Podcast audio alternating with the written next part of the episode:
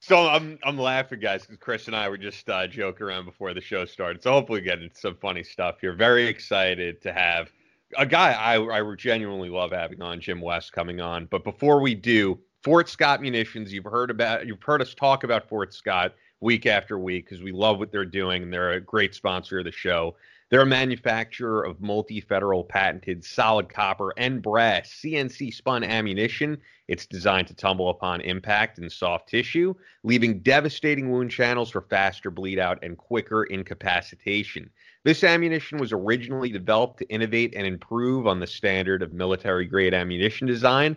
It was found that not only did the TUI ammunition outperform competitors in the self defense industry, but it quickly also became apparent that it would be a top contender for hunters alike. With the ammo being CNC spun, the tolerances are some of the tightest on the market, ensuring that you receive the same results with each pull of the trigger. Fort Scott Munitions is a available through privately owned businesses in all 50 states. That's if your state has not issued some crazy executive order. Yeah, or, goodness. um, but but you can get them directly online through fortscottmunitions.com and use ex- uh, exclusive promo code BattleLine for 15% off your order. Only available to listeners of this podcast. Fort Scott Munitions is a proud supporter of Kris Paronto, Battleline Tactical, and the Battle Line podcast. And even though, you know, a lot of stuff is shut down, you do have some stuff coming up that you will be using Fort Scott on, right? Well, yeah, we, we have arranged it. It's like you said, it's it's state dependent. Whatever. Yeah. It's gov it's governor dependent. You damn.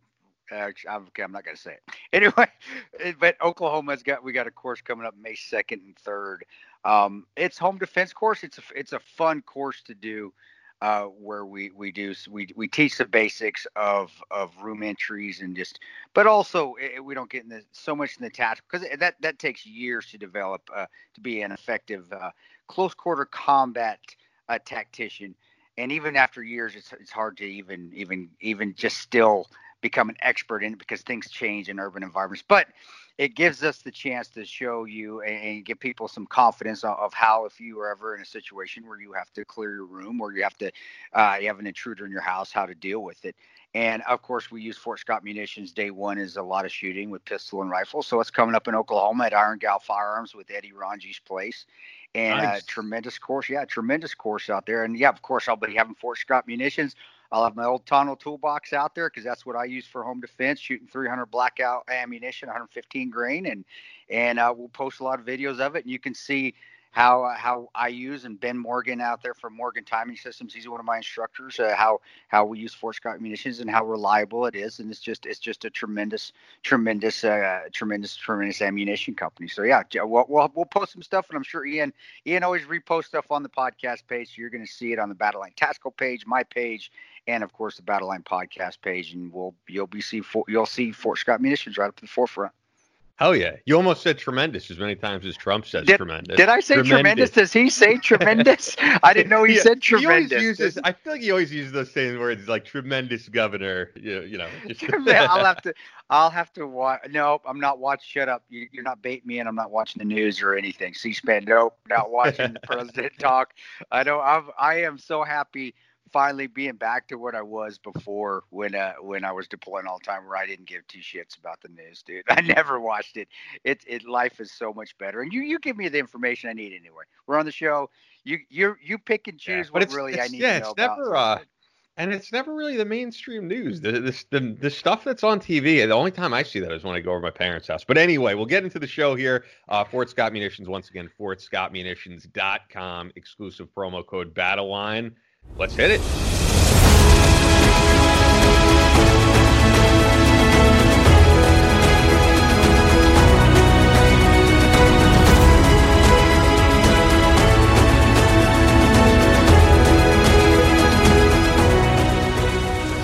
On the microphones, pure and uncensored American straight talk. Never quit. You're locked and loaded with Kris Paronto and Ian Scotto. This, this is the Battle Line Podcast. Which is on, motherfucker, I'm going to shoot you in the face.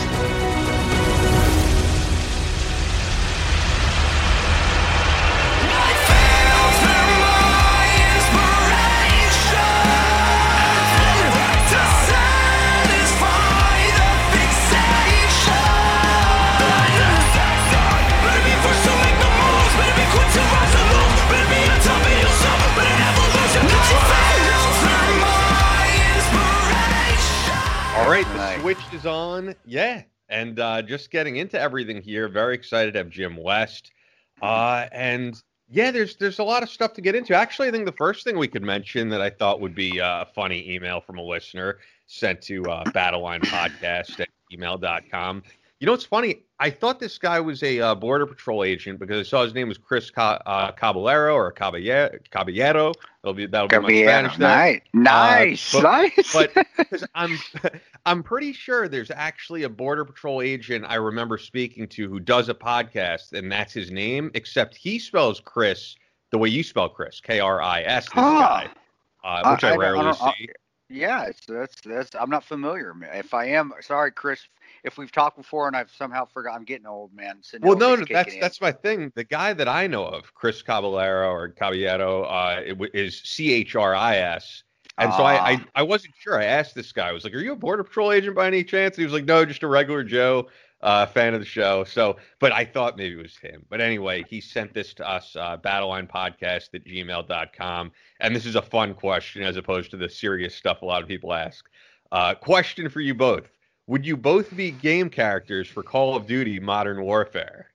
Oh hell yeah! I, I I think the last Modern Warfare 2, my son came and told me, he goes, "Hey Dad, you know they're doing a uh, they're doing a, an embassy attack in Benghazi, 13 hours on the new Call of Duty. There's actually a uh, a situation when you do the uh, I, it's not they do when you do the game the role play stuff that the, the, uh, you have to defend an embassy. Shocker, thank you call. I mean, but uh, I I would definitely be one. I think actually I do have a character on Minecraft. If you look at Minecraft, somebody built a Tanto character I think two or three years ago. Again, my son, who's a game player, he he found it. He goes, "Hey Dad, look, you- you're on you're on Minecraft." So I, I honestly, to me, that is the biggest form of flattery. Right? Anything else?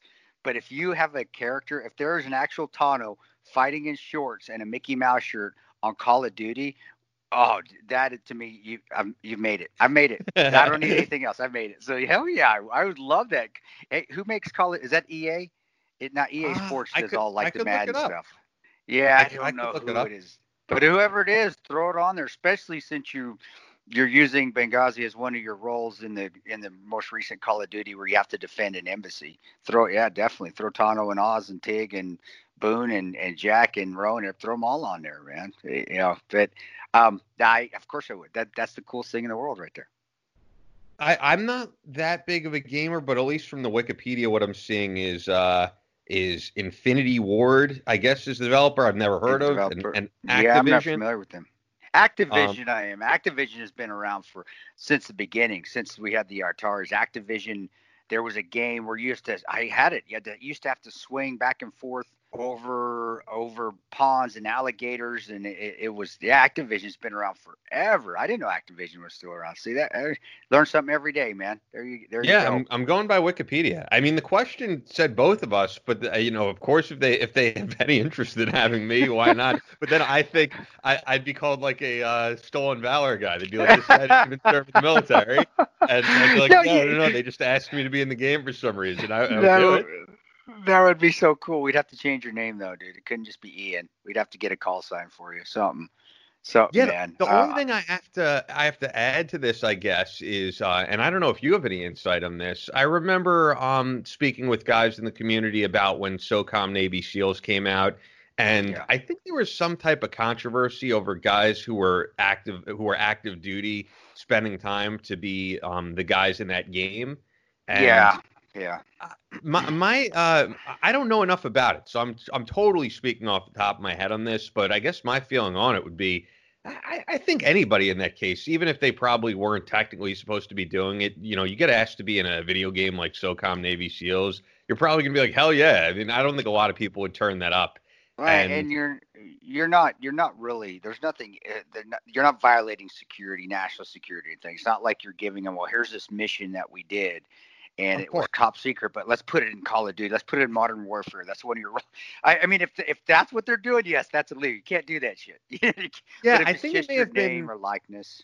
Yeah. Yeah, I think it may have been them getting paid for it, but uh, you know, I think anybody probably would have done that. And and actually, when I think of SOCOM Navy SEALs and all that stuff, uh, sometimes when people think of the word propaganda, it has like a negative connotation. I think those games are propaganda in the positive sense that well, that's how younger kids are learning about special operations. You know, they're not yeah, they're I, not learning about it the same ways as as guys years ago. They're watching movies like um uh, you know the movie about Marcus Luttrell and playing games like SOCOM Navy SEALs. Yeah, no, I it there's to me there's nothing wrong about it. If there if there was issue with the Department of Defense getting mad at the guys for taking money, kiss my ass, Department of Defense. Just because you probably didn't get cut cut in it, now you're bitching because oh these guys are making money believe me, DoD, you make tons of money off lesser things than that with more unethical, unethical, uh, uh, unethical issues out there. So no, I, I think that's probably what it was more than anything. Is you got flag flag officers out there saying, "Oh man, we didn't get our cut. Look at and the and the the the, the enlisted guys are making money. Nope, can't do that. Yeah, eat shit. The the guys, if they're in the movie, and if your likeness if your if your life rights are in, uh, like I likeness, which is goes down to life rights, where if you're in a movie, you have to you have to sign a contract for your life rights. So so you're, which is what we did for 13 hours, so the movie can use you and you can't sue them. Um, if if you're getting your likeness used in a video game and anything that's going to make money, movies, books, so forth, you should be getting paid for it. That's bullshit if you're not. And if if you, this is a note to everybody getting out of the service or anybody that actually has been approached, say, hey, I'm going to put you in a movie. No, make sure you get paid for it, dude. Make sure. Yeah. Oh, I'm going to put you in a book. Make sure you get paid for it. Even the guys in my book, in the book I put, uh, the Patriots Creed. Um, no, I, I, and uh, you know, I'm not going to get into the, the finance, but it was, it was a call, and it was, and a lot of them said, no, I don't want your money. I don't want to take it. No, guys, I've been in that boat before. You have a story. You're giving a little bit of work into this. You're going to get compensated for it, and and that's that's how it should be. So yeah, DoD. If if they did, I didn't know that, Ian. If I, I, I thought they and I didn't and know. I don't know a whole lot either because it's the, it's the type of thing I remember hearing about years ago. So I I will be the first to, as a disclaimer, say my story could be entirely wrong on this. So I just remember hearing a little bit of controversy about it, but I also the thing that I'm just thinking of that that I do stand behind is I think there's probably a ton of kids who played that game when it came out and said, This is awesome. And they probably read books from there, learned about yeah. the SEALs, and possibly became SEALs. And that's nothing wrong with that. They use that for so there you go right there, DOD. That video game right there has helped get your numbers up for recruiting. so I, I, guess I just answered my own question right there. Oh, it so probably has. I bet you. I mean, I don't know if I don't know if the DoD was involved or wasn't involved. It, I would think they would have been because it helps. But I just, yeah, I think it was over active duty guys. I like, like I said, this was like a controversy years ago. But I just, you know, I, I think video games are doing good things in terms of uh, just getting awareness out there. You know, in this day and age with social media you can't be so top secret that 17 year olds and 16 year olds don't hear about what you're doing. Yeah, back in the day, nobody knew who Delta was. Now it's a household name. And you make a TV show called The Unit. Um, yeah, they're gonna they're gonna figure it out eventually. So I, I agree, bro. There's nothing wrong with that. And video games, I played video games growing up too. I still play Call of Duty when I was overseas. It's one of the things we did to pass the time. It's it's a blast, and it does. It, it, I think it has positive ramifications. The naysayers out there will say, "Oh no, it, it condones violence and this and that." No, no. If you've got a good upbringing, believe me, I think the media and the mainstream media probably condones violence more than anything, not a video game. So I, I I'm agreement with you. And if guys are getting their likenesses on a video game, whether it's SOCOM Navy SEALs, whether it's Call of Duty or so forth, nothing wrong with that. But that being said, if a video game manufacturer somebody's doing that, damn near you bet you have some ethics and pay the guys that you're using their likenesses for because you're making a shitload of money off of them and they deserve that. So that that's that's my soapbox comment on that definitely. Yeah. Did um when you played uh, video games like Call of Duty, were you yeah. on the headset like talking with the kids that are playing against you? No, we actually what we had is uh, normally we had enough guys, so we'd have four. Oh, that base we we actually we put our headsets on and uh, we would play in our different buildings. So let's give you an example. Like uh, let's say we were in in, in Kabul, Afghanistan. Um, everybody had a had a set within their own team rooms and so we would each play each other. So we were all in the same base, but we are all in different team rooms talking to each other. So what you can do is is you don't have to go and do an internationally game where you're you're playing with everybody from all over the country. If you have enough players, you can play amongst yourselves. But yeah, we were all on different sets in different rooms playing against each other, talking trash on the on the headsets. Um, so, uh, but I I have to watch for my son because he does that So we got to make sure who he's talking to because it, it can get a little dangerous that way too. Oh yeah, you have you have you have predators on there. Oh yeah. that, uh, um, that, what I was just thinking of yeah, I was just thinking of you playing with the headset and some 16 year old being like, "You pussy, have you ever even fired a gun before?" no, not not that. But I did have my son beat. me. I played against him one time, and he did beat me. And he goes, "Dad, how am I better than you? I thought you were a ranger." he started talking shit, and he was 13 at the time. So, well, so uh, no, I haven't got that yet, though. I didn't do that. Not, I didn't get the uh, the the Thor where he's playing against against the guy. And it, what was it? What was the the last movie that came out? Endgame, where he's playing against the the, uh, the guy and I'm Thor. I'm gonna come down and I'm gonna blow you up if you ever get back on this game again because they're talking never. But I'm sure if I did, uh, I'm sure if I did play a, like that, somebody would probably say something. Some 15, 16 year old probably say. Actually, I think it'd probably even be lower. I think it'd probably be a 10 or 11 year old talking trash and and uh, what could you? I would say I, I, think it'd be funny. I think it would laugh, maybe depending how belligerent these 10, 11 year olds get nowadays, brother. So I wish I had a story like that, but I don't. I don't. That uh that brings me to another topic before we bring Jim on um that I didn't even write down but now I'm thinking about it. If you could talk about it. This week you had to didn't you have to renew what was your concealed carry? Yeah, um yeah, I I let it expire and if you let it expire you have to go back and you actually have to take the whole 8-hour class again. And um yeah, it's it's it, it's just is what it is. Nebraska wants my money just like anybody else's, and I got to follow the rules just like everybody else, and and that's fine. So you know, it it.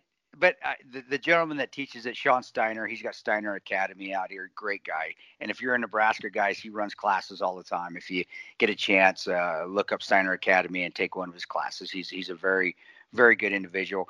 I, I knew the instructor, so it was fun and he could kind of poke a little fun at me and we'll we'll do a picture of man i got to get a picture that you were in my class that i was teaching you concealed nice. carry. So it, it made it that it was fun but yeah like really? I got to go do this but yeah that's the law. I mean i and and uh yeah I, i'm i'm nothing special. I, and so we went in uh eight hours uh, a four and it was broken up in two days. God thank god for that or i'd have fell asleep so uh, four hours, you know, you learn Nebraska law again, and then the second day you learn the fundamentals of marksmanship. And I'll tell everybody out there, it's always good to learn fundamentals again and again and again because that's where your skill sets are always based off of. So you just got to have the mindset in there. you go in there, brother, and like, all right, well, I can be a student here and.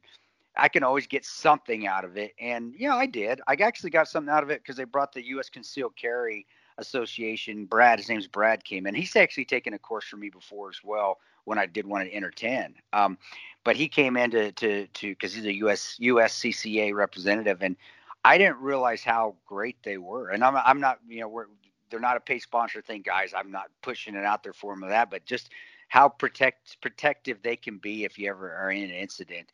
And guys, I'm telling you out there, even with your concealed carry license, if you're ever in an incident, you are you're going to get strung up it, so have somebody on your side. And I didn't realize that how much they, even though I have a lawyer on retainer, I have a lawyer, but how much they will take care of you if uh, if you are an instant, and even if it's a justified, which God forbid you have to use your gun, it better be justified.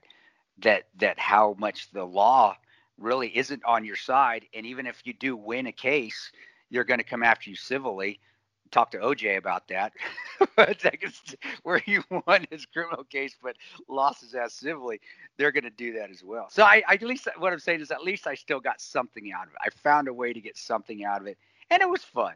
It was, and Sean was good. Sean's a great guy. So, and I got to pew pew a little bit. I got to shoot a little bit, and then I stayed at the range and shot for another hour. So, but yeah, brother, I, am not saying it was humbling because it's not. It's never humbling. That means that I'm talking bad. No, it it just is it is. It's like getting up going, really? I got to go do this. But go suck it up, and embrace the suck. It, it, was over, and here we are. And uh, now I've got to now I've got to go make an appointment to actually go get my official license because you still have to go through the state patrol to turn all the paperwork in. But I got all the paperwork done now, so that's good.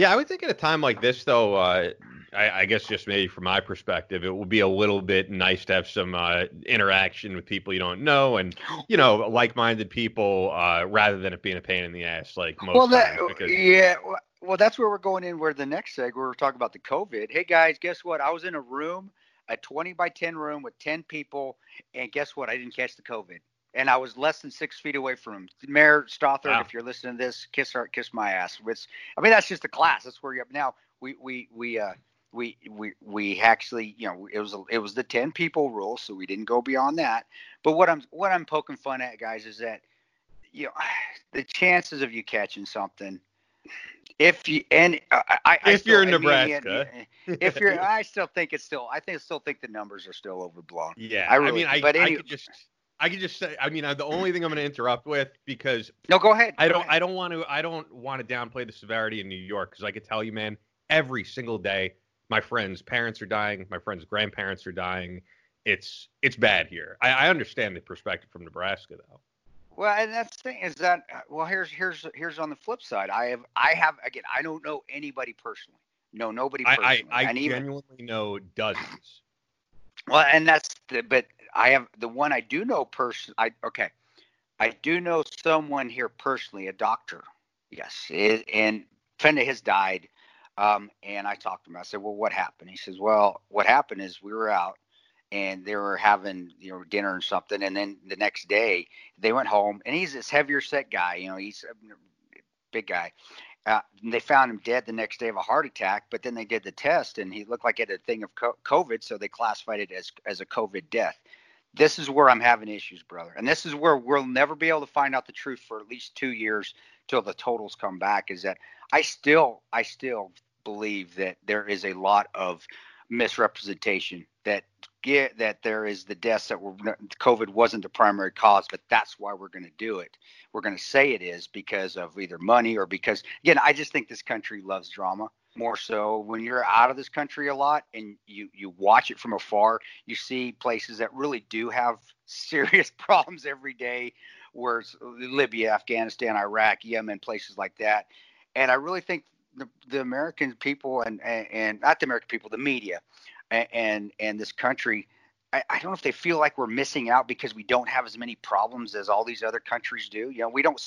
There's nobody getting no women woman getting stoned in a soccer soccer stadium. And I don't mean stoned by smoking weed. I mean actually stoned in a soccer stadium because of a religion because she wasn't wearing her, her hijab or she she. Oh, and this is terrible, guys. This is what happens. I'm being completely honest with you she'll get raped by someone within the Taliban, and guess what? That's her fault. So who's dying? It's not the guy that's the Taliban; it's her. And then we have to, and I see that here. I see that. Well, we don't. We we got to look like we still have it terrible here. So let's just make this awful and make it terrible as we can, and make it worse than what it actually is, so we can compare to the atrocities that's going on in in Africa or uh, and I do see that. I see I've seen that over the years, and that's just my assumption. How did we? We were actually all having all fun, and now I just went all dark. Sorry about that, guys. yeah, you threw you threw in the COVID thing. I was talking. You know what? and, and, actually, I uh, we do have to get to Jim, but I did want to ask one thing real quick because I, I, was just uh, curious of it. Do they hold the concealed carries at the same time in different states? Because I just thought it was a weird coincidence. I was on Facebook and I noticed uh, my friend uh, former Major Will Rodriguez also in a classroom uh, taking his concealed carry. I, right now, they, there's a ton of them going on. Uh, it's it's just like buying buying ammunition, buying guns, and so forth. There there there's not a lot of open classes like I'm able to do one in Oklahoma, but how many have I had to cancel? I've had to cancel three of them. CCW classes are very, very uh, controlled, where you can limit the amount of people coming in, so you can stay within that ten meet that ten person uh, uh, 10 person social distancing, common courtesy. That's what I think it still is common courtesy distance. Um, so, and, and they're running them continuously. Like Sean has three a week where generally he doesn't, he's not able to do that many because he's running other courses, uh, advanced, more advanced courses. But since a lot of those you have to, you can't do because ranges are closed down and so forth, CCWs are just running. And also, more people have guns um, as people are finding out just by the number of courses, brother. And I know we got to get to Jim, but by the number of courses people are having, you're seeing that most people, if the majority of people that are buying guns out there or having guns or obtaining guns are law abiding. So they're making sure they're legal so they can carry them legally and not get into trouble. So I think that's another reason too. I there's there's just having there's more CCW courses for those reasons. Generally though, those no no bro they they're just they're every state runs them a different because every state has different regulations. Just because I have a CCW in Nebraska doesn't mean I fall underneath the same rules within Virginia or of course New York or California. So everybody's different. But right now, definitely there's more CCW courses for those reasons.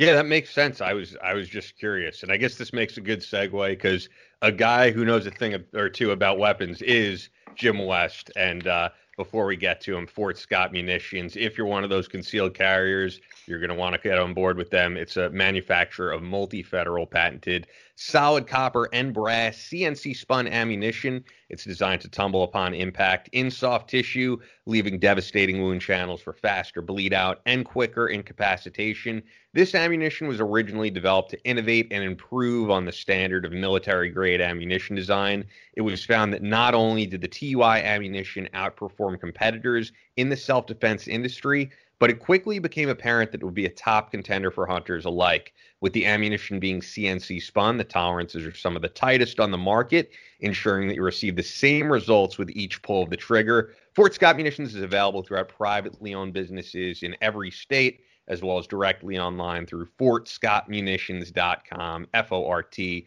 S C O T T M U N I T I O N S.com. Use exclusive promo code BattleLine for 15% off your order. Only available to listeners of the BattleLine podcast. We're so blessed to have them on board as a sponsor, and I truly mean that because, you know, at this time, a lot of uh, companies are suffering with uh, everything going on. People are losing their jobs. People don't have the disposable income that they normally would. And uh, people, luckily for them, uh, as a family owned businesses, are buying ammo. So check yeah. them out. Once again, uh, Fort Scott Munitions promo code BattleLine for 15% off. Fort Scott Munitions is a proud supporter of Kris Paronto, Battleline Tactical, and the Battleline podcast. And I see Jim just wrote me and he said, Are we up? So I am going to add Jim to the call right now. Yeah, joining us for the first time on the podcast is, I genuinely mean this, Jim, one of my favorite people in the world, James Smokey West, retired Green Beret, martial arts expert, the creator of American Extension Fighting. You heard Jack Murphy talk about him on his episode. You heard Dale Comstock talk about him. I mean, mm-hmm. truly a legend in the special operations community. Uh, so excited to have you on. And, and actually, I was going to ask how your house arrest is going, but I I spoke to you yesterday, and it sounds like things are going good because this current book that you have out, A Mind for the Fight American Extension Fighting, is uh, getting you some interesting offers, it sounds like. Yeah, actually, I'm, I'm surprised. You know, I, from my small world, I would say it's catching on fire, but in the in the bigger world, I would say it's more of a burning ember, and it's uh, getting ready to grow wings and uh, become That's a forest great. fire down the road uh, many of the actual legends of American karate, everyone from Gary Lee that runs the American Sports Karate Museum to uh, Jimmy Hartley, George Clark, uh, Bob Wall, who's Chuck Norris's business partner, and a whole cast of characters. They're all in this club. They're many of the guys are in their 80s, you know, but they they created this American uh, karate business many many years ago. Uh, and they're so far behind it. I mean, even after we talked, I think yesterday, uh, they said as soon as we get this quarantine lifted, uh, they want me in Texas. They want me to come out to Kansas and do a, a seminar for these, uh, you know, grandmasters. I'm like, wow, what an honor, right? So yeah, it's, uh, it's really. I've done iHeartRadio already with Royce Bartlett, you know, on, on Shooting Straight. Yeah. A couple, yeah, I've done the TRS podcast and a few other things. It's just just sitting here. You write a book, and I was I was actually talking to one of my friends a while back who's a tenth degree black belt. And I said it's funny. Everybody knows a little bit about fighting and martial arts, but seems like if you knock a couple of people out and write a book, it, kind of goes a long way. it, it, is it? Uh, we talk. Uh, Rob, we uh, all those names. The one that sticks out to me is is, is Bob Wall. Robert Wall. You talk. Is that the same Robert Wall in Game the Bruce Lee movies? Enter the Dragon, Game of Death, and all that. The man, he was a badass. That dude. That, that for, a, and did you tell me? Did you knock him? I want to know if you knocked him out, man. He's always no, getting knocked out in the movies. never knocked out Bob Wall. Bob Wall is an interesting guy. Uh, he's he. Th- there's a common bond between a few of us, and uh, he's probably the Godfather. Uh, you know, he's a he's probably been beat up by everybody, and he's probably beaten most everybody. And he's everybody. He's, Yeah, he and he studied probably every martial arts in the world, and he's been Chuck Norris's business partner since I think '68. Wow. Even when Joe Lewis got out of the Marine Corps in '64, he used to rent a, Joe used to rent a room from Bob. You know, I mean, oh, they they used to fight all the time. I mean, eh, but he's a big time street fighter. He's the real deal. Yeah, that, you know? that's what I, I always heard, and I always uh, I because I, I, I, followed, studied, and and and watched, and, and he was always that one, you know, the guy that was always losing the fights in the movies. But then I did my background. I'm like, man, this dude, he, he's that's a humble guy to be in the movies all the time and get either lose to Chuck Norris or lose to Bruce Lee but knowing that man, he could probably beat their asses off the set was to me that that meant a lot because that just says a lot about his character. And, oh, and oh, man, yeah. if you're you know, if you're partnered with him, you know, being humble. And you know, I know you as a warrant officer, and I know you from the community, brother. I, I know you're a, you're a you're a badass too, but you're humble as well and and so that that means a lot. And I think people should know that out there with, with, just the names you mentioned. Man, damn, damn right. Yeah, get your book and and check. I've learn a lot from it. Just humility, but also how to kick somebody's ass would be humble about it. Is that is that? Can you do that? Can you can you well, kick their asses then help them up? Help them. Hey, you're good, bro. Get out of here. Yeah. so, I, so I have to tell you that the, the, book itself, uh, the title is "A Mind for the Fight," you know, by James Smokey West. But uh, a little shameless plug there, Ian. But but, but uh, it it doesn't. No, go ahead. Teach, yeah, it doesn't teach you how to throw a kick or a even a punch. Uh, but what I did all the way back from the 1500s back from the day of the samurai and stuff they you know Musashi's five rings i mean they they had developed these 20 technical fight principles and then back in you know the mid 50s 56 57 robert trias you know big huge tex-mex uh, big awesome karate guy he founded the uh, united states karate association and, and he, he was a military guy and a street fighter as well another very humble guy but you know humble beginnings but uh, I, I got to tell you, uh, they wrote uh, mainly Joe Lewis and Bruce Lee's input. Uh, they took the original fight principles and they had created back in the 60s these 23 technical fight principles. And within my book, they're still there, but they're bundled, they're rolled up in different ways. I rewrote the technical fight principles for the first time in, in our history, and they're now 10 technical fight principles, which uh, Royce Bartlett says, "Wow, he, he was really blown away by the book." And he says, "You know, like when you talk about all these ancient secrets and stuff, and the way he described it, he says, "Well, Jim, you've taken the cookies from the top shelf and you put them down on the bottom shelf and made them easily digestible." And I'm like, "Wow, you know, that's really a great compliment, you know, because yeah. it's not just geared for the, you know, the the world's greatest fighters or any kind of fighter. It's geared for anyone, you know." any sort of person that has been a victim or would be or wants to learn, this this book uh, dives into the mindset of how to develop that eh, the ability to deal with a violent situation, extreme violence, and sure. turn your defense into an offense literally in a second or two. And uh, the, the, the psychology is written into the book as well.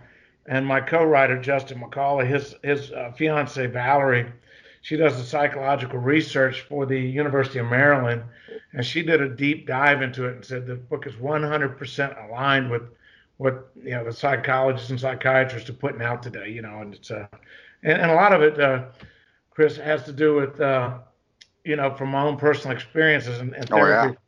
from uh, not just all the street fights and stuff, but from combat and what you know the uh, sure. post traumatic stress and all the therapy sessions. There, there's a lot of science behind that, and if you have all the experiences of military, you know, traditional institutionalized karate, military, you know, street real street fights, and if you have all of that stuff, and you you know accepted uh, what's offered out there to to help you make you know the second half of your journey, which I have, I tell you, there's a lot lot lot to learn. Well, you never you never stop learning. That's the it's always ever changing the evolution of of fighting, the evolution of, of mindset. I mean, there's a common base that you have, and I know that's in there because you've done it more than I have. You've been through a lot more than I have. That you and wisdom says a lot.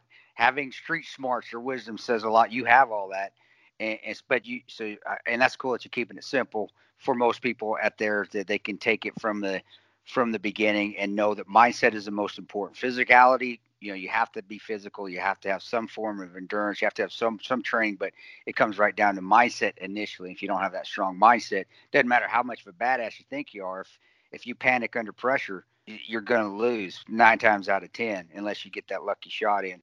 And and that's where I ask, because people can learn the hard skills. It's that mindset and how to control that emotion that something that is harder to learn unless you go into the community or unless you are out there eh, bouncing at the double deuce every, with Patrick Swayze every once in a while. I'm kidding. There's no such thing as Patrick Swayze and double. I'm just kidding. But what I'm saying is you're out there in, in, the in the mix all the time, and you just you just develop it just because that's your job to do.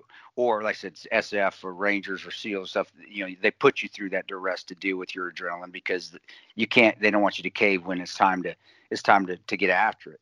So, brother, I and that's why I, I that's why I admire and I tell people read this book. Don't learn the hard skills, yes, but damn, get with somebody that's been there, done that, and has the mindset and has trained with the best.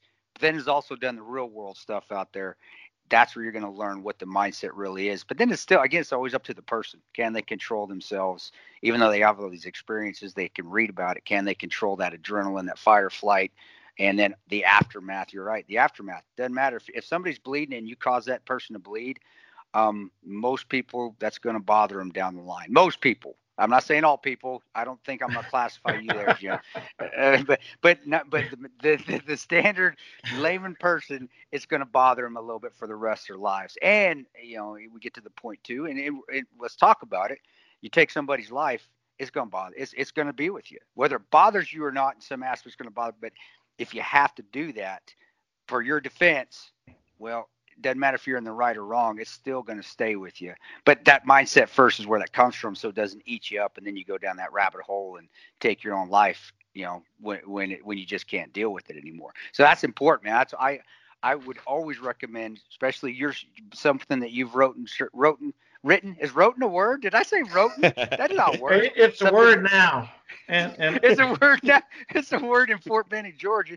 Something that you've written. That, that if you've written it, um, but that you that you've written, you've got the experience, the mindset. Read the mindset stuff first, and then learn the hard skills, man. Because because uh, I said I, I I just admire people that they that get that because that's how I learned. I learned the mindset first. What was I have to think? And that was the hardest thing. It still is the hardest thing to, to take control of. So, um, yeah, I do. Shameless. You're not shameless plugging. I want people to read your book because that's something I read. That's something I'm going to read too when it, when it is, but it's not out yet. I haven't seen yeah, it's it. Out, it's I've out. It's out. It. Is it? Well, yes, we, sir. we also don't. All our Barnes and Nobles are closed here too, though. No, it's well, it's up on it's up on Amazon, and and I'll I'll plug it as well. Yeah, people can check it out. A Mind for the Fight, American Extension Fighting. It's you know self published by Jim. Uh, but yeah, I don't I don't know if you want to get into what uh what Tanto was just saying, uh, Jim. Kris brought up some really good points when he talked about mindset. You know, because you know we were all very physical people at one time, and you know, I just like I said, I just turned 66, and hell, I've had. I know, oh, which by the way is so crazy, Jim. I can't believe it yeah, I yeah, tell tell people about your injuries, but then the mindset because I want people to know that man. You you've been you've been beat up sometimes of your own accord too. And when I say beat yeah. up, I don't mean losing fights. I mean you just you're gonna get beat up if you win a fight too. You're gonna get beat up. It's just how it oh, is most of the time. I'm, yeah, several fights I've been in. I looked in the mirror the next morning. And it's like I actually won this fight. Holy crap! but uh, you know the the the the part about the physicality, you know, because as you get older and maybe you've been wounded in combat or a car crash or like I just had shoulder surgery, you know, you have to know how to make what you have work, you know. So ah, good point. That's really important. I mean, and I was going to read like uh, real quick, and my fourth principle, speaking about the 10 principles, uh, is stay calm and make critical decisions with your moment under stress, with your movement under stress. So, you know, it's like, uh, how you conduct yourself once the fight starts is key to your survival. In many ways, they're simply fundamentals for any fighter in training but they're also incredibly important to someone protecting themselves in the street. And the critical elements are, you know, avoid tension, stay relaxed, you know. So anyway, the book itself, it, it and it's really a lot deeper than that. Just just the the title, you know. For example, you know, it's just when I used to train with Joe Lewis, one he, said several things through our years, but one of the things that really stuck with me, you know, he was a former Marine as well, uh-huh. is that the most important thing that a fighter can do, or if you're in a conflict, is to be able to make critical decisions under fire. And, yeah. You know, a part of that is knowing a lot and just using a little. Having, you know, and this book gives you a lot of mental ammunition that you can reach out to the stars and draw from when you're under stress. Because if you study and read and maybe follow up with some personal training, if your mind can engage in anything other than that fight and what you really should be thinking about is survival, then you just tend to react a lot faster. And it, it, in many cases, if you're being assaulted in the street or something, it, it creates fight confusion because if you think about your opponent, he's there with one thing in his mind, and that's that's to inflict maximum damage and extreme violence on you as a victim. And the moment he, you know, in the first second, he realizes you're just not going to lay down and become a victim, it's going to change his mindset immediately to defense. He's yeah instantaneously playing catch up, right? So yeah, the, there's ammunition in this book and the psychological side of the house for people to study and go, wow, makes sense, you know. And that, and that perfect. Some of y'all out there, you tactician guys, you're gonna you'll hear people say OODA loop. Well, that's exactly what he's what what what what Jim's saying. You're you're resetting that attacker's OODA loop. You're putting him on his heels, or the initiative. You're taking that initiative away, and you're resetting the mindset where he comes up to get you, and maybe you pop him in the face. Like, well, wait a second, I wasn't planning on that. And then he has to rethink. He has to rethink. He has to rethink and go through his process all over again. Where now you've got the initiative, and you're you got him on his heels, and you can. You've got that space to and eh, guys, it's okay sometimes to run. If you that you can either get well, exactly. away, yeah, or or you can pop them again and or do whatever you need to to stop the threat. Or it, I we use stop the threat. I say that with around law enforcement, but if you have to and you have to, don't go out to kill anybody, guys. But if you have to, you may have to. Eh, people have a hard time hearing that. I don't want to hear it's not a PC society. Well, you may have to kill a guy, if especially if he's trying to kill you or she's trying to kill you or something. But sometimes, and majority of the time, the best thing to do is just get you create that space, get the hell away, get out of there, go. I'm out. I'm done. Leave me alone. And, and but you're you're right on, Jim. I mean, you're uh, and that's that is the simplest way to put it. And I, I love I love hearing that. And again, a lot of the layman out there doesn't know what OODA loop is. They're going to look it up. Well, you just said it right there, and you you ranger proofed it. So if I can understand it, anybody can fucking understand it. So right. No, well well said. Well, and that's spot on. That is so spot on. And that's that's why you know that's why guys like myself look up to you and what you did and what you're currently doing. That's where we're learning it from. And and you're you're right. And you're right. As you get older, I can't do the things I used to do. So whatever I can do, I'm going to be able to do it well. But then you're right. Also, also to hit it, learn everything. So you have all that experience to pull out of that kit bag when you have to have to use an habitual movement and then just but you may only use a few of those things in that kit bag but you want to have that kit bag full so you have things to pull out and, and that's just all from learning learning learning learning and training and so, and Jim is still able to do a hell of a lot. I can, yeah, I can tell you. I've, I've, I've seen, seen yeah.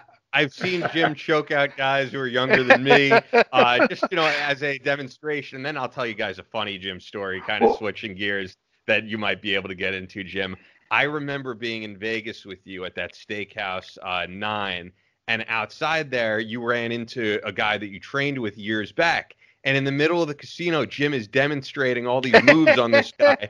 And every few minutes, there's uh, there's security guards coming up to being like, "Break it up, right, guys, break it up." And Jim's like, "No, no, no, I'm just playing around. I'm demonstrating on this guy." Yeah. And, and you kept doing it. That was hilarious to see. That was hilarious. That that was Marco Ciccione. You know, he he uh he was a former pro boxer. Uh, he was also on the Italian national team, and he was uh, uh then he moved to he was from Palermo, Italy originally. They moved to Canada and uh, he, he fought for Canada for a while, and wow. was uh, Arturo Gatti's sparring partner. And then uh, he came to me for training. And uh, a funny story is we went out and got in one of these barroom brawls one night, and uh, some some guy hit me in the face. He suckered me with a full bottle of beer, know, leaving 26 stitches over my eyes, but I actually ended up getting the better of all that stuff. But uh, we went into the bathroom because uh, somebody said the cops are coming. And I took the top off the toilet and rolled up some toilet paper. I'm stopping all the bleeding and stuff. And Marco's like, "What the hell are you doing?" I said, "That's the same water in the toilet as you drink in your sink." he's like, "Oh my god!" So, so then uh, my ex-wife, she's like, "Oh, you got to go to the doctor." I didn't want to go. I wanted to stitch myself up, which I was trying to do, and I'd been drinking, so it wasn't working out really well. So I finally got tired of hearing all the noise, and so Marco and I went to the doctor, and know, they were going to take me in to get stitched up, and uh, my ex-wife says, well, I'll go in with him. I said, no, no, no. I said, Marco's coming in with me. So I'm on the gurney and they're cleaning me up and they, they take this needle from behind the eye and, and they stick it through and they flush out all that junk. I, you know, I was using Vaseline and crap, you know, Yeah, so I had to clean it out. And then uh, they were going to give me a lidocaine. I said, no, I believe in natural healing. I don't want any painkillers. And so, you know, your face bleeds like mad anyway. When you start adding, you know, water and stuff, And just and Marco's standing like, what the hell do I got to be here for? I said, you want to fight, right? He goes, yeah. I said, well, get used to it. And he's like, he quit fighting and went out and started dealing and working in restaurants in Vegas. That's hilarious. That is hilarious. That's why you have, you- said ex-wife, right? Ex-wife Yes.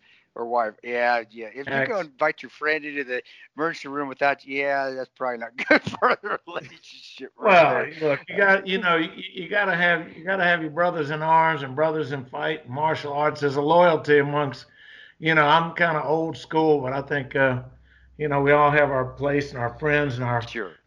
own little worlds. That's why, you know, we can have this conversation here from Oh yeah. you know, far apart and, and not, you know, not ever sitting at the same table, just like brothers, because, you know, you've been through Yeah. your, your own trials, you know, and you paid a lot of dues that, that, you know, I have nothing but brutal respect for, you know, and then, and then the fact that thanks.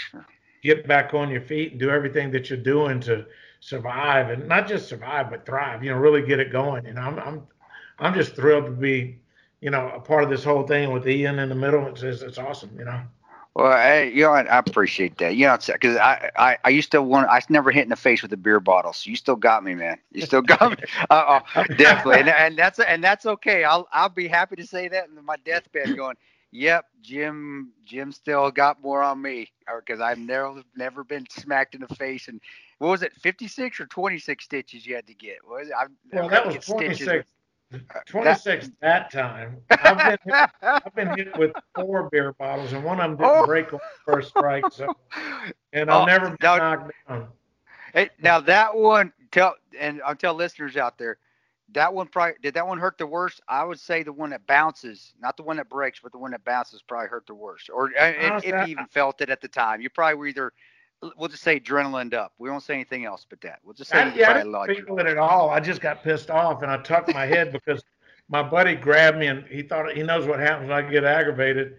And he shoved me into a bar and pinned my arms by my side. And I looked up and the jackass was swinging the beer bottle for a second time. So I tucked my head and uh, picked it off on my uh, forehead. And I never blinked. And I could watch the beer bottle bust, and it the, the the it was a Coors Light. I'll never forget because I read the label as it dragged across my face, and it kept the glass. So I got 26 over there and additional 13 in my nose and face. You know.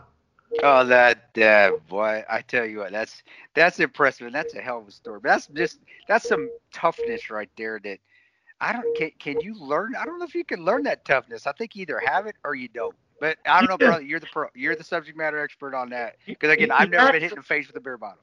You actually can. It's kind of weird. I mean, I, you know, it sucks.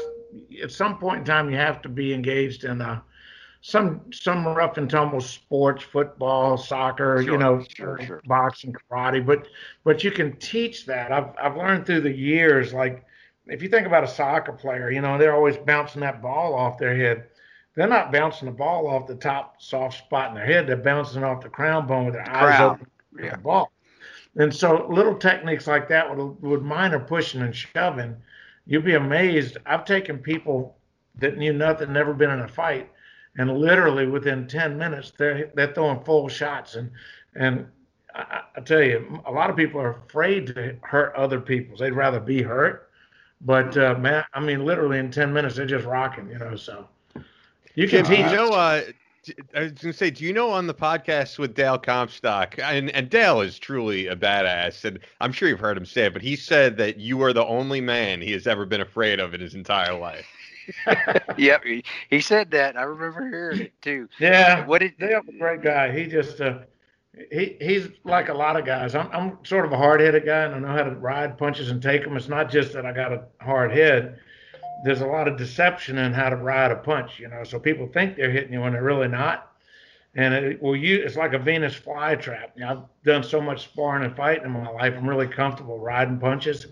And uh, when I suck them into that next step, piece of piece of that's called footwork, but they walk into that right hand which I learned to throw an overhand right from a guy named Billy Crane, who was a former Special Forces guy and a very legitimate badass. And uh, his daddy was a sparring partner for Rocky Marciano. So basically, wow. when you get hit by my overhand right, you're getting hit by the same technique that Rocky used to throw. Wow. yeah, I'll, I'll, I'll, I'll take your word for that one. Yeah, and, and, all right, unless I have to, I'll, I'll bet. Yeah, I'll take your word for for that. Or you can hit Ian. I'll watch it and see how he's what he says. Uh, That's fine with me. I'm a man of peace. Hey Jim, you know what, you know what I think would be uh, interesting is the guys that we've had on the show are typically, I mean Dale's a, a, little bit older, but typically guys in about Kris's age range of, you know, 40s, 50s, uh, and I know a lot of people in the audience are very read up on on the Green Berets and and what Special Forces does exactly. Um, I was wondering if maybe you wanted to get into what are some of the differences between Special Forces Group when you were in there and Special Forces Group of yeah. today. Be great. Well, yeah.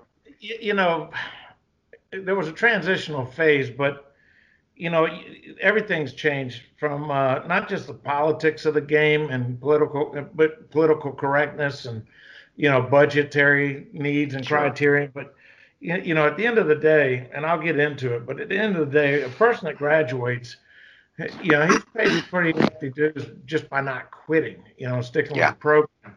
But back back in the old days, I mean, they we didn't have hot and cold running water any time of the year. We we lived in these shanties that with no conditioned air, no doors. Uh, we had burn barrels out there like they had in Vietnam and Korea to take a crap in, you know. And so you, you know, it was the environment was totally different. It was it was more old school, unconventional warfare. Uh, Colonel Mize was the camp commander when I was there, and uh, he was a, a, a, Medal of Honor winner from the uh, Korean War. He actually killed 16 Koreans with an entrenching tool after they ran out of beans and bullets. Wow. And he's a little man, but uh, he, he, he's in a book called uh, um, uh, War Heroes but oh my so you know just just a mentality right and then back in those days they there was no not much consideration if you were struggling through the course and felt like you wanted to get set back and recycle if you failed you were done you know you had to yeah. go to wherever you go so i think the motivation was extremely high so uh, a lot of times we just put up with a lot more injury you know like whether it's you know, blisters on your feet, your back giving out, you know, whatever, you, you know. And it, on the other hand, the, the, newer guys, I mean, all those courses, Kris, are basically designed around the Rangers, you know, of getting.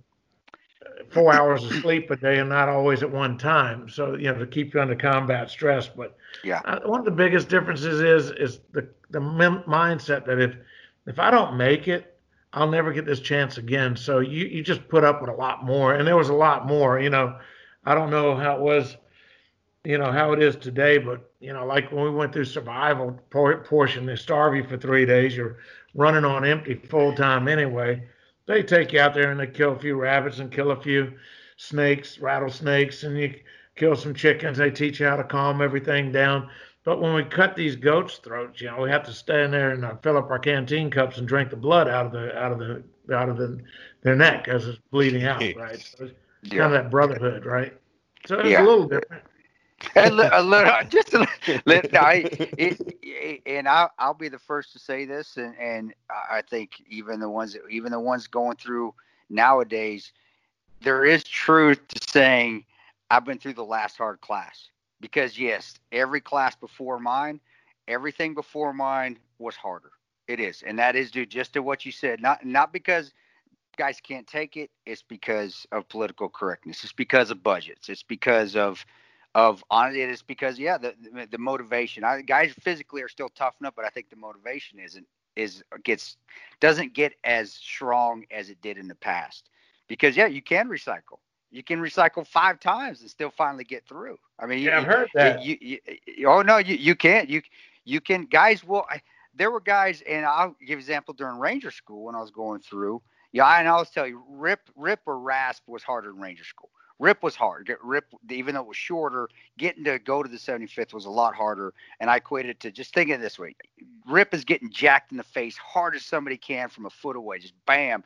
Ranger School is like a little punch, just a little tap, but it just happens for three months. So it's just freaking annoying. You just got to put up, you just got to put up with it. Uh, but what I say is that guys at Florida phase, they'd want to get recycled because you'd have to wait for the next class, which could be 30 days later. And when you're doing that, you're not under four hours less sleep a night. You could eat what you and guys would get there and get fat and they'd want to stay. So when the next class came around, they would just roll right through that through that cycle. If they if we had and I, and I was very lucky to go straight through. Didn't have any injuries. I, I didn't recycle, which I didn't. No, I didn't want to recycle. I, I fuck no. I'm getting. Yeah, who wants to do that time. twice? This, this shit, yeah, this shit sucks. but there are people that will stay. There are guy, and I know some. I've seen they three times, and it would they would purposely and this that was the word when I was going through. If you're going to recycle, don't recycle Benning, don't recycle desert, don't recycle mountains in Dahlonega.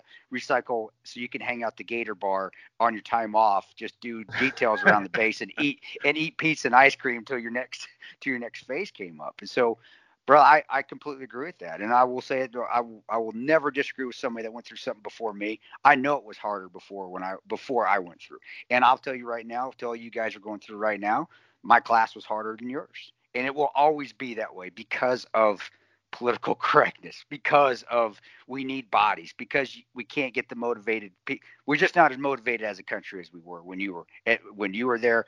And bro i don't know if you can say the same thing about the guys that were in battle of the bulge or world war one but i would say that maybe even the cases was then that maybe even they were even a little tougher now that's big said. You're a tough son of a bitch. So I don't, I don't know.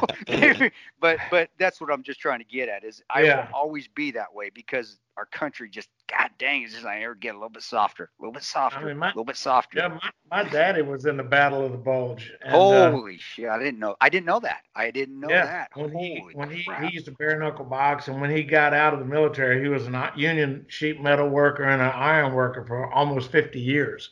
He wow. and I I never knew he was in the Battle of the Bulge until he was uh, getting close to his deathbed. He had all this stuff hidden in his attic, and I was like, holy cow! Yeah. Wow. Well, who was yeah, he with, if you don't mind asking, who was he with? Which which unit was he? 101st or was he? I don't. I don't that's the only unit that I I really know. I've read. No, he it. was actually he strapped hang because he was uh in the uh, Army eight when the Army used to be Army Aviation. Yeah. Yeah. Oh yeah. Yeah. Yep. Yeah. But uh, he was a very hard man. His mother was originally from Italy, and uh, his dad was from Germany. So, and he was just like an Iron Man, you know, just solid. Did all the cooking, housekeeping, worked on cars, bowling, you know, just. But he could punch. He could punch the center of a wood door out with one punch. Holy crap! And that's that. Yeah, that's amazing. That's uh, you get the toughness. I'm sure good genes, that toughness gene does come through every once in a while. That, that's amazing. I have a lot yeah. of respect. I have a lot of respect for, and that's why I joined the Rangers. I used to read about the Rangers, the hunter killer teams in Vietnam. That's what made me want to be a Ranger. From uh, I think it was uh, Charlie Rangers is the book I used to read, and, and oh, wow. I, I I was like, man, and that was that was when I was in uh, junior high and high school. That's what made me push me to want to go to Ranger battalions. Like these guys are badasses. Oh my lord, two weeks out in the bush and dropped off, and you know, and, and then the you know, it's similar to what the what the ODAs, the SF teams were doing there in Vietnam as well. But I just I don't know. I just I, I, think it's just probably that was the first thing I picked up, and when they were wearing the black berets and they started wearing them, I'm like, man, that's that's badass. And then I did my due diligence about Colonel Darby and how they used to vet with the British, where they would throw live grenades at them and stuff. And I'm like, man, that's, that's where I want to go. So so yeah. so no, it's it's amazing. And again, I I, I do I believe that, and and uh, I do believe that. Yeah, so it was always harder. You guys are you guys are tougher than us. You you are. I, plain simple. Yeah, Kris. Oddly enough, when I went through basic training back in those days, you know, it, it, they were they were throwing live grenades and uh, 50 cal machine gun. you know, that's so. that's so that's awesome. They need to do that shit. Uh, what in the world? They need to, ah live grenades. They, nothing gets your blood flowing like a live grenade. that's so. Yeah, yeah. Uh, that's a, we had a guy commit suicide on the rifle range, and we, you know, oh. just uh, he's sitting in one of the foxholes, and boom, it sounded like a misfire. Brains came running down. I was 17 years old at the time. Wow. wow. Yeah, that was my first wake up call. Hey, this shit's real, you know. That's well, crazy, it, it, it, if we get into a little bit, we'll get that. Was there? Is it just one of those things? Did you see something going on with him? And I think this helps too it might help somebody down the line. Did, were you friends with them? Was was there was there indications, or was it just just the stress? Because it is basic training. Even when I went through a 95, I could tell the difference when I got. I and Jim, I don't know. People know that a lot of people do that. Listen to the show, but you know, I I got an honorable discharge out, but I, I shouldn't have. But I got kicked out of the army the first time I was in. I had to do basic training again. I went through all that crap again, and I could tell with even in a four year span of of me going in 95 and 99 it was easier. And so was it just when he did it was it just the stress? He just just away from home or was there something some other indicators that and again it just i know shit just happens it sometimes was, in basic training it was probably a combination and and plus it's like the dis will single certain people out you know oh I mean? yeah. Oh and, yeah. Yeah. and uh you know back then you got to remember we didn't they didn't there was no such thing as a computer. We didn't have telephones. We couldn't call home. They just throw you on a bus you wake up in the middle of January Fort Campbell, Kentucky, and 10 degrees oh. outside in the middle of the night being screamed and hollered at. And, yeah. and uh, all the DIs were, were wounded from either Vietnam, Korea, or even World War II. Wow. And, uh, there and, and, physical hazing wasn't only legal; it was all it was encouraged, strongly encouraged back then. Oh, yeah. So you know, it, it, was just totally different. You know, the stuff that uh, they what they didn't, you know, you didn't have these nice little rooms you know. Uh, yeah. Right. They yeah. they had really enough hot water for about the first maybe ten minutes, and they come kicking you out of your bunks. We lived in those thirty man bays. They had six toilets, six shower heads, and six sinks, and and the toilets they didn't have any divider walls, none of that shit. I mean, you, yeah. you, you, assholes and elbows. yeah.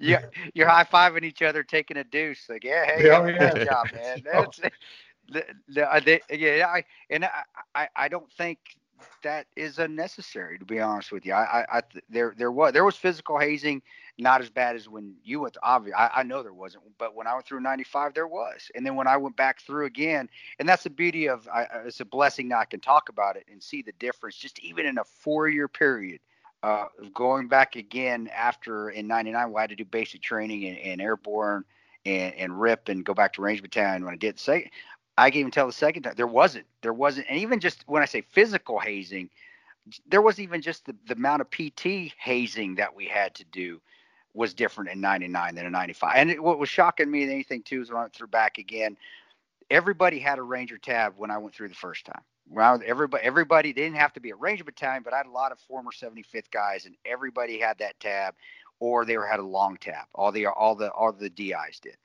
uh, or ds drill sergeants drill instructors whatever you want to call them well i went through the second time i think we had one and who was the senior drill instructor. He'd been from Third Ranger Battalion. Every other yeah. d- drill instructor did not. And that being said, it's different than when you went through because you guys actually were getting guys from combat. At that time, when I was going through, it was pre peacetime, so we didn't have former combat guys either. Nobody, nobody had CIBs except for the Rangers that had gone through, whether it been through uh, Somalia, Black Hawk Down.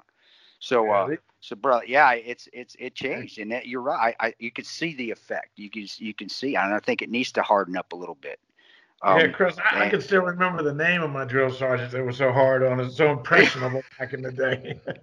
what, what were they? I still remember mine. What what tell me your what was your? Do you remember the the the your three? I go ahead. there were two for for me. There was a a guy named Encanaso. He he was like Foghorn Leghorn, and there was Bro, Brody. oh, was from somewhere up north, and you know I was uh, very southern at the time, and he would make us low crawl across through the gravel in the middle of the winter to the to the mess hall, and and with all your gear on, and and he'd be hollering. I said, he, I, it sounds just like Foghorn Leg. I, I said, I said low crawl, and he'd come over and kick you in the heart. you, you get your, your damn head shot off if you high crawl, and literally kicking you in the head and stuff, you know. So there ain't nothing wrong with that. That's how you have to learn. I, I, I remember mine. Mine was Drill Sergeant Harney, Charles, and and Graham. And Drill Sergeant Harney was this big black dude, and he looked like the devil. The dude was a demon, and he actually turned turned up getting to be first sergeant of the uh, of the Tomb of the Unknown Soldier. That's where I mean that's how disciplined wow. this guy was. Straight Very serious. disciplined. Very, but I at the end of I hated him. I thought he was the devil at the beginning, and he yeah, he would he he just would crush us daily. Um, but at the end of it, I loved the guy. I, he taught me more about anything. You know, just dis, just straight up discipline that I learned. And then Charles and, and Graham, uh, both Ranger or Ranger Tab guys, they were they were typical Georgia Southern. The Army and the infantry is their life, and and bro, they they they beat the hell out of us too. But I loved them. At the end of it, and I don't know if you felt the same. But at the end of it, I did have some respect for them. And, eh, and eh, because I did have a lot of respect for them, and, eh, but at the beginning, well, yeah, I, I, I feared them. Yeah, they, they scared the shit out of me. Yep. Yeah, Kris, my bringing my upbringing was a little different because you know when I was in high school, both my brothers were in Vietnam and my cousins, you know, grew up next to them. They were all in Vietnam, all special ops guys. they had like three TV channels, and my mom was sitting there drinking every night. You know, 58 guys were killed today. There's no way of knowing, you know, unless yeah. someone showed up at your house. Wow. And so, you know, it was, and I was fighting a lot as a kid. I mean, I was always in trouble, always fighting. I, I turned 17, dropped out of school. I'm like, you know what? I just want to. I don't want. I literally told my mom. I said, I, you know, I don't want to be sitting at a bar when I'm old enough to drink with my brothers and not have a war story. Do you mind if I just to get my GED and join the fucking army. Excuse my language. Yeah. hey, hey, Jim. I wanted to. Uh, I wanted to ask you something that kind of goes That's back awesome. to something uh, yeah, I wanted to ask you something that goes back to something you said just a few minutes ago. You were saying how your father didn't tell you all these stories un- until he was about to pass away. I know for you, because I've known you for a while, there was a pretty long period of time where, as you say, you were like in your man cave, didn't really come out, didn't talk to people. Uh, Jack Murphy is actually one of the guys that kind of encouraged you to come out, tell your story. So 100%. what was that like? I mean, you had quite a few years there where you just you you didn't want to talk about your service and you didn't want to talk to people in general and and people at that time who knew you even described you as this angry guy, which is so funny to me because I know you and I think people listening to this hear it. I know you as an extremely friendly guy. Well, there, there are a lot of things that happen. I mean, as you as you transition through the ranks, and for me, and and Kris, you'll understand this, I'm sure. But but for me, back in the day, it was I didn't ask a question. You know, we, we came in. Yours is not to question why. Yours is but to do or die. Yeah. And I, you know, that black and white, all or none mentality. I just it's all I had yeah. and all I yeah. knew.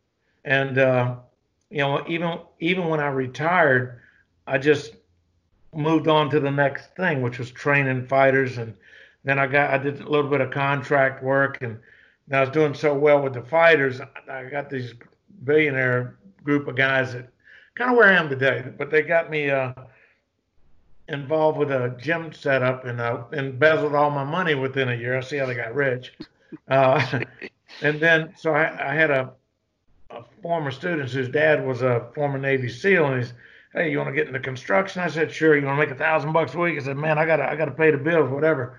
So that was uh, 23 years ago. And I was angry and still fighting and drinking and back, you know, even then. And I was never really one to talk about that stuff, but unless I was around somebody that, that had real experience, and you know immediately who does and who doesn't, you know. Yeah. So yeah. I, uh, so I, uh, you know, and, and then 17 years ago this April, in fact, my birthday is April the 8th. My oldest son got brutally murdered in Pittsburgh. Yeah. And uh, that was uh, it, it, you know, sent me into a really dark spot, you know, and it probably took four or five years for me to wake up one day and go, you know, I need, I need, I need to change a few things. I need help because your first thought is just, you know, blow your brains out, and you know, Yeah. Yeah. and uh, Yeah.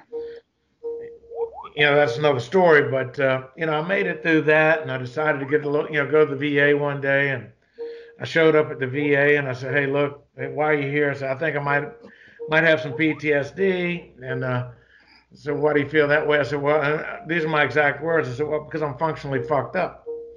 what do you mean? I said, well, Well, that, that's no, no, that's spot on. No, keep going. I, I've been. yeah. I, I, you're, yep. I've been there too. I, yeah, I get up every day. I go to work. I'm good at what I do, and I get home and uh, you know, and I close the door and the curtains, and that's pretty much the end of it. You know, except for what's floating around in my head. And as I started going around through the VA and therapy, and I went to cognitive processing therapy, and at one point in time, it dawned on me that. Uh, you know, one of the biggest things about being a combat veteran and everything is, it, you know, with PTSD is and there's different types of PTSD, but if you've been in real combat, most likely you're a victim of uh, collateral damage, women Yeah. and children, you know, and and you don't think about those things. I, I'm, I, you know, I've been a witness to some of that stuff in my military days, and then when my son got killed, I immediately felt like for some reason I was being punished for everything that I've done in my life, everything I should Yeah. be proud of and respectful of. So I really went into a dark place and didn't want to talk about anything because I just felt guilty and shameful. Which, which you know, that's turned around with the help of Ian, guys like you, Kris, putting your story out there. You know, Jack Murphy pulling me out of my cage. I mean, just writing books and stuff is therapeutic to me. And and now I, I I'm starting to trust people just like you two guys. You know, it's I feel comfortable, and truthfully, my livelihood's tied to it as well. So, you know, I'm all That's- in. Uh, you know, I mean, I, don't get me wrong. I would save my own life or somebody else's at just about any expense if I if I had to. But other than that, I I I, I know enough to be able to talk my way in and around and out of things, and you know, so it's easier to focus on trying to do the right thing and be the right kind of person. You know, and we do have kids and people that look up to us. You know, so we Yeah. have to be become a role model after after a while. You know, if you live long enough, I guess. yeah, no, you're you're you're right, man. I, I Jim, I, I know what you're saying. Uh, not to the extent of uh, of losing my son, I, and I can't even imagine. I mean, I've got a 15 year old and a four year old, two sons, and and you and you're right. After all you've been through, and I'm thinking about that now. If that happens, and God forbid, and I, I don't plan on it happening with my boys, but I'd be the same way. Like, what the hell? Why I, I sacrificed, volunteered, I did everything I thought I should do, and then this is going to happen to me. And you do. You want to. It's, it's part of my French, but you you, you want to say fuck the world, and and Yeah. and uh, you to come out of that is is amazing. Is amazing because that would be tough for any guy that's been through everything that you did, gave up everything that you did, served your country, you know, and and you served it during a time where where you guys, you had politicians shit on you. Um, I, I get that a little bit. I understand that a bit, where politicians shit on you after you serve and you, come home. Yeah, yeah, And yeah, I get that. I do. Not to the extent you guys do, but I, I, I feel like I understand that because I felt, I, I still feel the same, and how that can anger you. And then, yeah, you, then you, then getting your shit back together, starting to trust people again, which I still have a hard time trusting people. And I, but I've three times, I've, I've, I'm luckily I'm not good at it. I've, I've been down the road where I've done the crying game in the shower with the Glock in my mouth, going, I don't want to do this anymore. When I was estranged from my family, when me and my wife had divorced, we- we reconciled, but I was going down a bad road. But to have that happen too, said like I said, Yeah. I've never been hit in the head with a beer bottle. I haven't been and felt that traumatic experience of losing uh, my son, which uh, I can't even imagine that. And you just still get back up on your horse again. That's that's toughness, man. That and that's Yeah. I think people again they need to hear that. They need to see that. So when they're afraid that they're going to run out of toilet paper, maybe they take a take a second and say, wait a second, it's not as bad as I think it is. It's not as bad Yeah, as it well- could be. We we can get through this. Yeah, you know, there was a time shortly after his death that, you know, I just literally pulled into my driveway and pulled out my 357 and stuck it in my mouth. And I, and I Yeah. swear to God, it, it's like my, my son, I could hear his voice like, what the hell are you doing? You know, Yeah, yeah, you're better than that. And, I'm, and it was sort of a wake up call, you know, and then I realized I had another, another son, uh, you know, so you got to be Yeah. there, you know, you got to be present. You got to be there no matter what, you know, pay your dues along the way.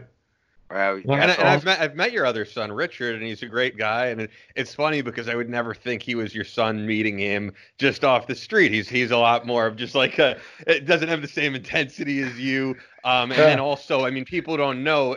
Jim, you're originally from Georgia, right? Yeah. Yeah. So you know, uh, Jim. For those who don't know, obviously you hear the southern accent, but Jim has lived in the New York metro area for quite a while now. So, you know, your son sounds more like a, a, New Yorker. He doesn't sound anything like you. So, yeah, if I just met Richard off the street, I would never think he was your son. He was, and he was a great guy meeting him.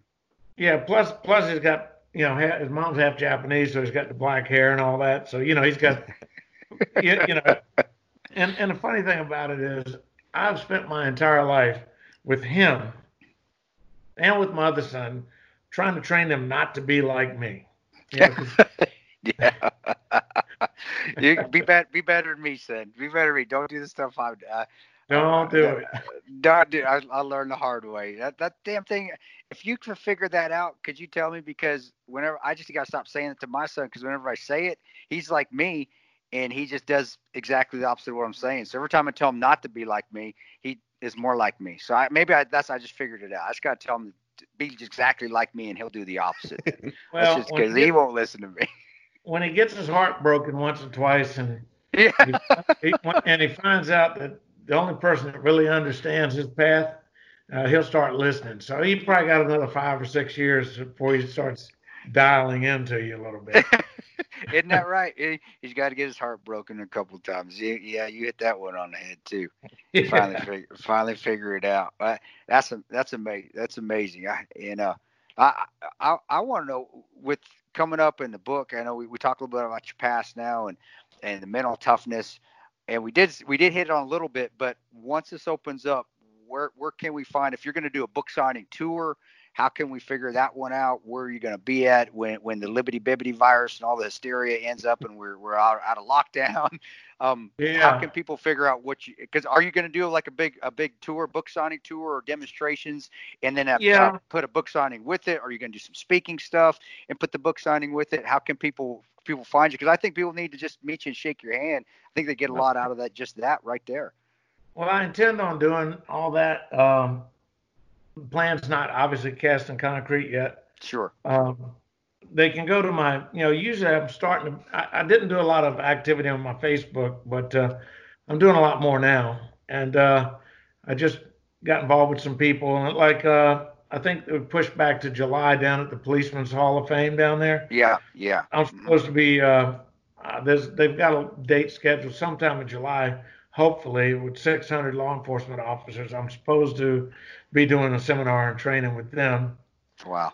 Uh, they want me to come out to Kansas and uh, do some stuff. Actually, for all a bunch of sixth, seventh, eighth, ninth, and tenth degree black belts, they've asked me to come out. These legends. That's do awesome. a seminar for them, which is wow. kind of stunning. Um, but uh, you just yeah. have to watch your mouth a little bit. Just watch your watch your P. Nah, be Jim. Don't be anything. Just be Jim. yeah. you know, you read this book you'll find out it's it's it's so many levels to it that I spent a lot of time with my co-writer, a lot. Every word is chosen, you know, for a reason, and no part of it is designed to say my karate or my stuff is better than yours. It is to show that, you know, that there's an evolution in what we do but it also pays respect for what other people have already always been doing. So, sure. I'm su- I'm surprised you have a different co-writer for this book because I'll I'll uh, throw this out there. Jim's yeah. uh, Jim's book previously to this, he was telling me about the co-writer for this book, and I was like, "All right, you were like, could the co-writer come in?" Your co-author on your uh, on your last book, she was uh, she was pretty hot. Not gonna lie, she, she was a cool chick, and, and, it was cool meeting her. She had like a, a fun personality and everything. But I was like, I was like, is Jim hitting this? Is this why this is his co-author? no. Uh, oddly enough, fighting at this level, it, listen, I've had guys. I mean, I can, you know, Roger Dabney. He's a tenth degree. He's in the Karate Hall of Fame. He, I've known him since he was 16. He's fought for world titles. Dale, they've they've tried to second guess me, get in front of what I'm thinking, uh, work with me one on one for hours at a time, trying to figure out what's in my head and how I make it work. and the truth is, Justin McCauley, he's my co-writer. He, he's a Yeah. It- when you get the book, it's a picture of me standing with a young guy about six, seven, eight years old. That's Justin. He's 34 now, 6'2", and he's never given up on uh, martial arts since the the day he walked into my my club. And he, he walked in there because uh, his dad, uh, Robin McCauley, worked with was on Dale's team in Delta.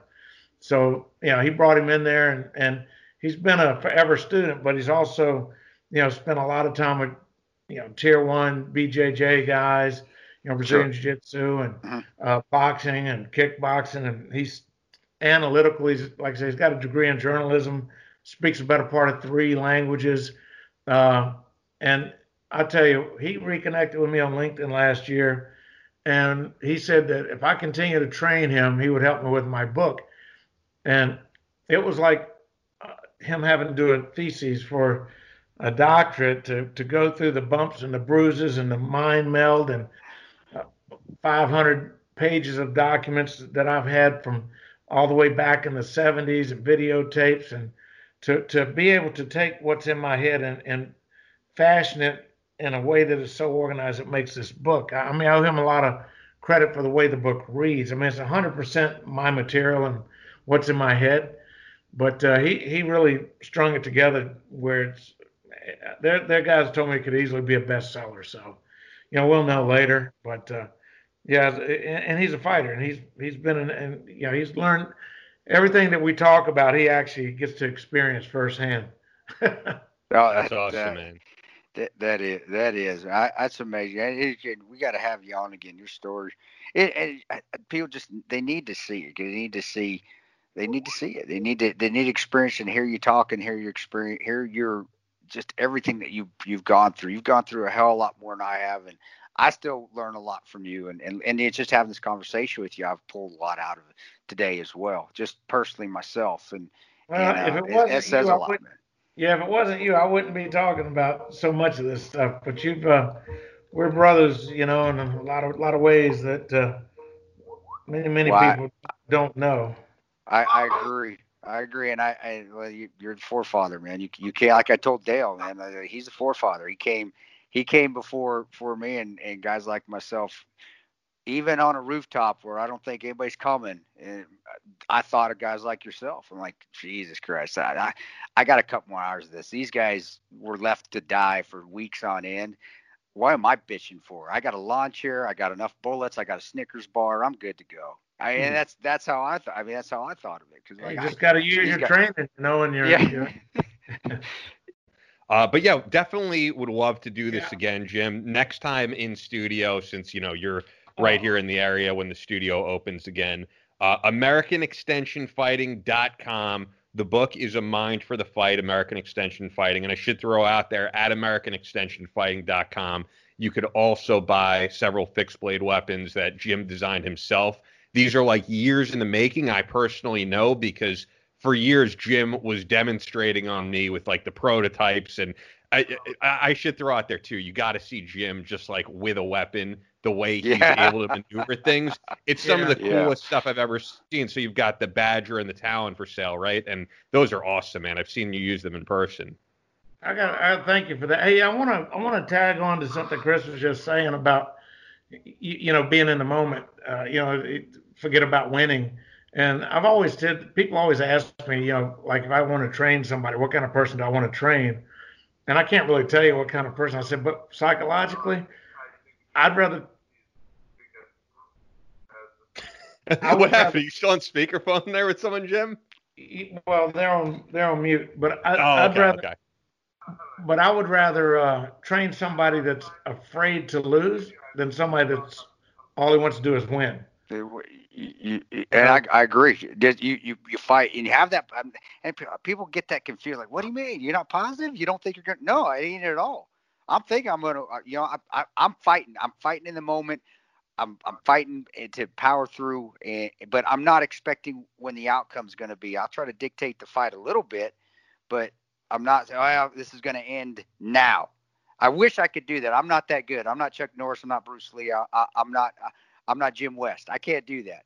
but I, I'm going to fight my ass off. Yeah, and I'm not going to lose. I, I think one of the thing, I've always was during one firefight. I was worried that uh, it's like okay, I'm not. These guys are not going to come over this this wall and cut my head off. It's not going to. I'm not going to be on Al Jazeera with the camera in my face, uh, with the camera in face, watching my head get cut off. And I think no. that's line line of what you were saying is that I, I, I there's that wasn't going to happen. And that was the thing is I'm not going to lose. We're not going to lose this fight. We're not going to lose. I we're going to keep fighting. Even if it's five days from now, this fight ends. We're not going to lose. And you're right. That's exactly that's exactly how how I think people. I, I that's how exactly how I feel people should be when they're fighting. But we're saying yeah. I'm gonna Muhammad Ali and knock this guy out in the third round. Well, I wish I was that good. But then what if it doesn't happen? Well, guess where yeah. your morale goes? Guess where your your motivation goes? So I, I'm with you, Jim. And again, that's why yeah my set's the same because we learn from guys like yourself. And the mindset I, I know you just filters. I know you got to wrap up, Jim. So I'm just gonna throw out once again AmericanExtensionFighting.com. And uh, yeah, man, I know you got a call coming in, but I, I really, hey. really appreciate you coming on, man. All right, brother. It was a pleasure and an honor to, to have this uh, time with both of you guys. And Kris, I appreciate you being here with us, man. Thank you much, brother. Brother, it's honors mine. Believe me, you. I I am humbled to be talking to you. So thanks, man. God bless you, Jim. You you, you go keep kicking ass, and I'll I'll push in push your stuff out as much as you need to. Just let me know uh, what I need to push out when you have stuff going on, so people know where to meet you at. Oh, let's do it. We yeah, we we there's some things we can do. I'll uh, I'll I'll contact you later. Okay, you got it. And we'll uh, feel free to call me at any time. You got it, brother. Take care of yourself. Thanks, Be safe, Jim. All right, brother. Take care, Kris. You too. Bye, Ian. Thank you, Ian. Bye, man. For for the listeners, um, I know we could have gone longer. I just know Jim had an important phone call that he had on speaker because you know, Jim also does construction stuff, as he mentioned. So I, I wanted him to be able to get to that because at some point he's going to have to pick up that call. So yeah, we'll, we'll no, definitely no. do a, we'll definitely do a part two. And I think uh, considering you guys have never met, maybe if you know you're back in New York City, uh, all of us in studio would be awesome. Well, I, I think no, and we'll, we'll Oh yeah, we will. As soon as as soon as New York opens up, we will do that book signing. We'll do eventually. We'll get it done. But yeah, it, it, it we'll, we'll, let's wait till all the silly the, the, silliness, but then also the I it is serious and silliness at the same time. Sure. I, I do believe that. Let's wait till all that ends so it can be fun. Yeah, yeah. So if it's not till January, well, New York's fun no matter what it is. What it, for me, New York's fun for two days. Always love New York for two days, and then like, nope, I'm out. I, I, can't be here anymore. But two days, yeah. the food, the people, and yeah, it is. If if you haven't been and, and you live on Long Island, beautiful area out there. I said I've never been to that board. I may have and not even have realized it, but I believe the boardwalk. But Long Island's gorgeous. But even just Manhattan, just if you haven't been to Manhattan, you got to go at least for a day or two, just just to walk around don't have to even do anything. Walk around, go to a bodega, buy a pack of gum just to say you were in a bodega, and you can say, "Yeah, I know what a bodega is," and, and then grab a piece of pizza and and and and walk around. It, it, it's awesome. So yeah, I, I always I, I always like to come in at least at least in uh, at least for uh, a couple days when I'm in. Yeah, we'll do it then, brother. Definitely. Yeah, we'll do it Great. at some point. I, I I knew that was going to be a great interview, and you and I always seem to say when we um, get off the air that our favorite interviews are the guys who aren't afraid of being vulnerable and opening up. And Jim is completely that guy. I think it's so funny because as opposed to the Jim who uh, hid himself in his basement, as he said, Jim is the most open book. He's not ashamed to tell you anything about his life, and he's very proud of his life, as he should be. Right. Yeah, definitely should be. People learn about it, learn from him, learn from the mistake, the, the mistakes that he made and his successes which you learn from mistakes, like all of us do. I, I, I the ones that can do that, like himself, um, those to me are the are the badasses. Those are the guys I I don't give a fuck if he's sixty. I ain't messing with that dude because 66? he knows how to be humble. sixty six. He's humble, humble, but he's confident. That's the two things you need: humble and confident. That the from the great philosopher Patrick Swayze, who said, "Be nice until it's time to not be nice." That's what that means. Be humble, but be confident. You don't go looking for fights, but if one approaches you and that fight happens and you can't you can't get out of it, you can't talk your way out of it, you can't remove yourself from it. Well, all right, switches on, motherfucker. You didn't want this, but guess what? And that's that's exactly what the switches on saying motherfucker means too. It's like, hey, exactly. Leave me alone. Leave me alone. I I'm I'll be nice as hell to you. What do you need? Okay. Do you really want to go there? Switches on, I'm ending this quickly because I don't want to fight. Fight hurts. I don't want to die. I, yeah, and, and, but and, if uh, somebody's going to, it's going to be you. Yeah, the Jim from the 80s and 90s was a guy who was getting into bar fights constantly. And as I said, I don't know that guy. Um, but I did get a glimpse of the switch coming on at Shot Show, actually, at the Ranger Up party. Some guy bumped in the gym, and Jim was about to get into it with this guy. And the, and the funny thing was, uh, Ron Bellin, uh, rest in peace, uh, former Navy SEAL, he was there as well. And uh, I remember Jim recalling the story. Ron Bellin was huge, and he was telling the story, and he's like, "Ron Bellin is next to me, who's the size of this fucking closet, and he's in front of like this big closet we were at with a with a huge like you know big screen TV, and and luckily I don't think it went any further." But yeah, th- you know Jim is not a guy you want to mess with, and at the same time couldn't be a friendlier guy. Um, and I don't know the guy who is this angry guy looking to start fights. That's just not the man that I know. Uh, and and that I don't blame him for that either. Coming back and going through what he went through, it makes you angry. It makes you antisocial. I, I I've been where I've been antisocial and angry the whole time. And, and the best thing you can do at that point, if you it, so you don't get in those situations, is is you remove yourself from it, which is most likely. I'm not going to speak for him, for my case, when I used to remove myself from it, when I've come home and I would just stay in my house because I didn't want to go out. I didn't like anybody. I, I then I have to put on this this pretty face, this smiley face that everything's okay. That's what sucks about being the public figure thing is that I have to go out and pretend like everything's fine. When it when inside I was like, God, I hate everything. I hate everything. I just want to I just want to punch everything. And he literally actually did that, where I just Yeah. I became a recluse, even though I know I always said I'm the most antisocial social person out there. It's the truth because when I was I, home, I think no, Yeah, I mean, I was just gonna say, I think he did a little of both because I think as he got into Yeah. after his son uh, was Oh, yeah. killed, I think that's Yeah. when I don't think he was fighting people. I think he was just in his basement or wherever, uh, you know, not doing a whole lot of anything. And and that's actually the guy that Jack Murphy met, and, and he'll tell you that just as he said, Jack kind of let him out of his shell, just connecting That's with good. guys in the community. And uh, I, I've seen it myself that that guys in the community can't relate to they can't relate to me the way they could relate to other guys in the community. It's it's fair to say I haven't seen what you guys have seen. So sometimes they need other guys, even if it's from a different generation, to say, hey, uh, you know, let's let's go do something. Let's go for lunch. Let's go for dinner. Uh, let's talk uh, about experiences we had. And I think it gets people out of their shells a little bit. Uh, and that's you're you're right. Jack did great things. Jack and Jack being a ranger from Third Vet, he understands that. And um, any of y'all out there that have been in OEF Operation Enduring Freedom or Operation Iraqi Freedom, if you can't learn from a Vietnam vet, if you can't sit down and and and listen to them, you've got issues because those guys, yeah, we went through some. They went through a hell of a lot more than we did, and politics really. I mean, we have politics now. That was that was awful. That, that so man, I- I would recommend any any guy coming back from from the theater now, uh, or in the last ten years, or since 2001. Um, yeah, sit down with a Vietnam vet, and it really puts things in perspective. Um, for those y'all know, I wrote about in the book. I I I mandatory. I I I not mandatory. Um, I my what's the word I'm looking for? When I do it myself, I I uh, volunteered. I actually Oh yeah, and voluntarily. yeah, what I actually no, not volunteered and did, but I voluntarily put myself in the VA health health uh, ward uh, for two days when I was going through issues like that time when I was extremely at social estranged from my wife. And you you sit down and there's still Vietnam guys that are in there or that come and meet or that come and and stay in there for three four days. And again, you talk to those guys, you're like, God, I really don't have it that bad. Uh, these guys went through hell and they're still dealing with it. How many years after?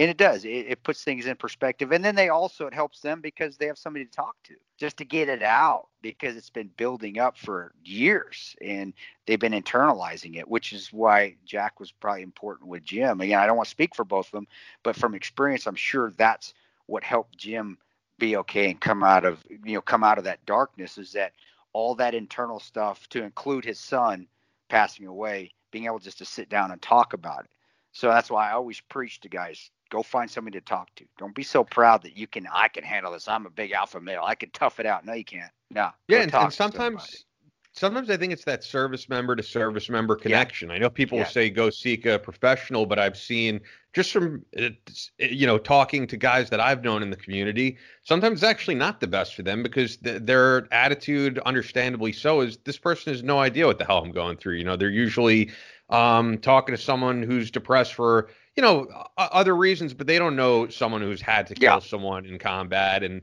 and if you haven't had to kill someone in combat then how do you relate to someone who has?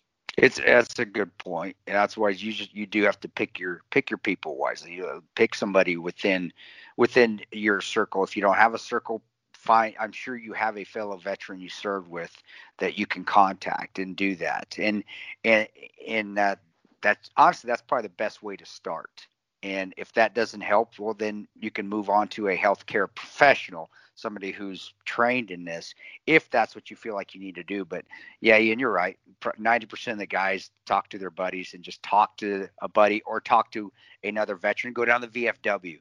There's plenty of guys there. How many guys I've talked to at a VFW when I've done and just come into a VFW to have a drink? Uh, you know, been perfect right there. And it's it's you feel you feel safe because – you're in a confines of veterans and you're in a building. There's no outsiders. That's always enough too. Is is is, is find your local VFW, go in there and, and have a conversation. And there's plenty of guys in there that want to talk to you and listen. And it's it does it. You you walk into a VFW. Honestly, when I do, it's like ah, I'm with all my old buddies, and it may be some a VFW in Texas that I don't know anybody in there. But it's like, eh, nah, I feel good. I'm comfortable. I can say what I want. I can talk out loud. I can be obnoxious if I want because there's a bunch of other obnoxious veterans in here, and it feel you, you feel good, and you do. So I, I, I agree with you. I, I totally second that that point too, and I'm glad you made that clarification because that you're you're right. You're you're spot on. Yeah. Um, well, uh, but before we say anything wrapping up, I did want to mention because we haven't said it yet on the show. We have shirts available finally. I'm yeah. getting mine in the mail. They look awesome. Uh, I'm looking forward to seeing it. You know, but I have shirts from them, and I know that it's it's great quality. So Tanto dash apparel dot myshopify.com and in in the uh, link on here of the podcast i'll embed it so that you guys could buy a shirt from us uh, they're designed by aaron lauder who's who does a great job very simple design which is what i wanted um, yeah. of the logo american flag on the sleeve straight to the point and I think you guys will dig it. So tanto-apparel dot myshopify.com or just look on the episode here and I'll throw in the link. Um, before I, I end with uh, Battleline Tactical, who's been uh, proudly sponsoring us every show. Uh, I guess the other thing I should throw out there, I didn't say it yet, is, is we are going to do two shows a week for the uh, indefinite future. I can tell you New York is not getting uh, back to normal for a while. And, and when we do, you know my stuff of of you know training people at the gym that's not going to happen right away. I'm just uh, being realistic here. They're going to start yeah. to open up restaurants and things like that but the close quarter contact stuff it's going to be a while later and even that's going to be weird to sort out. I, I talked to the guy who manages the gym i was working at and they're they're probably going to limit the amount of people who are allowed in the gym which is just so weird to me and probably limit the amount of time you spend there which is also weird to me because you know, regardless of that saying of like, oh, I'm here to train, I'm not here to socialize. I've realized I, I am there to train, but I'm also there to socialize because socialize, yeah. there's a ton of guys that I loved seeing there. Um, I have no problem saying this. There was a guy who was at my gym um, that I worked at, super nice guy, could bench press like a house, and he was a special needs guy, and and he would run up and hug people that he saw there, and was like the nicest guy in the world. And I miss bro hugging with that guy. I miss uh, seeing him there and enjoying his day. He would spend like six hours at the gym, and I think maybe 45 minutes of that was training, and the rest was walking around saying hi to people. And I do, I do miss that. I gotta say. So it's gonna be a weird adjustment. And until then, I'm loving doing this podcast. There's so many guest suggestions, as you know. And when we're doing the show once a week, we can't get to them all. So now that we're doing the show twice a week um, in May, we'll be able to get to a lot more people that we want to get on. No, you're you're you're right, bro. We'll, we'll do it. We'll do it. We're gonna for me. We'll we'll try to do it through May, maybe even June. Honestly, bro, I'm getting back after it speaking uh, in August. So um, I've I've got some this all the ones that I had in May have been rescheduled, and actually I'll have a new one coming up too but I'll be back at it, getting out doing some speaking events. Um, starting August, September. And again, it's it's it just depends on the state where, but but uh, so we'll we'll do it. I, we'll do it uh, the two week. Whether Kris will be on the show, Tom will be on the show every time after July. I like he did third I- person there. Yeah, after after the after the I, well, at least I didn't say the Tanto, so I'm not that pretentious. Only a little but after um you know but we will we'll be doing a couple couple a week and uh and hopefully you know hopefully people are listening out there and getting something out of it. And, and for those y'all that are new listeners as you can tell we, we try just to learn and hear stories and pick brains of people and get their get their stories of how to overcome and yeah we'll we'll we'll, we'll touch on the news a little bit but you can listen to somebody else if you want to hear about hear about the Mhm. the misrepresentation of the media so um well don't listen Yeah. to us about that Yeah, yeah, we're trying to do yeah, we're trying to do something so- different, and and of the people, I mean, there's so many people we're trying to have on. I know from like your end, Ben Morgan and uh, Benny Glossop and Hank Strange, and then there's a few guys in the rock community who uh, want to come on, like Dave Silveria from originally from Korn and Jimmy Allen from Puddle of Mudd. And then there's like the bigger guys who would like to get on, like David Goggins or uh, a guy like uh, uh, Ted Nugent. I would love to have on here. So you know, we'll start reaching out to all of those people, and uh, you know, Debbie Rashan, who did the voiceover, she's going to redo that voiceover for the two a week. And I said to Debbie, we'd love to have you on talk yeah about your movie career, uh, you know, and radio career. So there's there's a lot of great people we have in mind, and then probably a few uh, solo shows of just us shooting the shit. And and I know you guys like that, answering your emails uh, Yeah. sent to battlelinepodcast at gmail.com. And uh, yeah, man, I'm I'm really enjoying doing these. I'm enjoying the response that we're getting. So. Uh, I don't know if you have anything to add to that, but I, I Yeah, enjoy I- doing this one too. I, I, we're, we're, we're getting to be known internationally. Um, I, I, I just, you know, I did a podcast for, uh, for this week for, uh, uh, James, um, uh, why am I forgetting his name? I have it right here. James, I'm sorry, brothers. Gosh, dang it. Uh, James Reese, um, who does actually does podcasts for MMA. He does MMA podcasts. Like, ah, I'm gonna try to change it up. You know, be my first. I was like, well, yeah. How do you know? How do you know who I am? He goes, well, 13 hours, Tanto. We watch it over here too in England. I'm like, oh, okay. But that is what's cool, and and also that they knew about the podcast, Battleline podcast. To me, that's Right. still humbling. Uh, The stateside is outstanding, but and you you know you you know you tell me we have people in New Zealand, Australia, and so forth.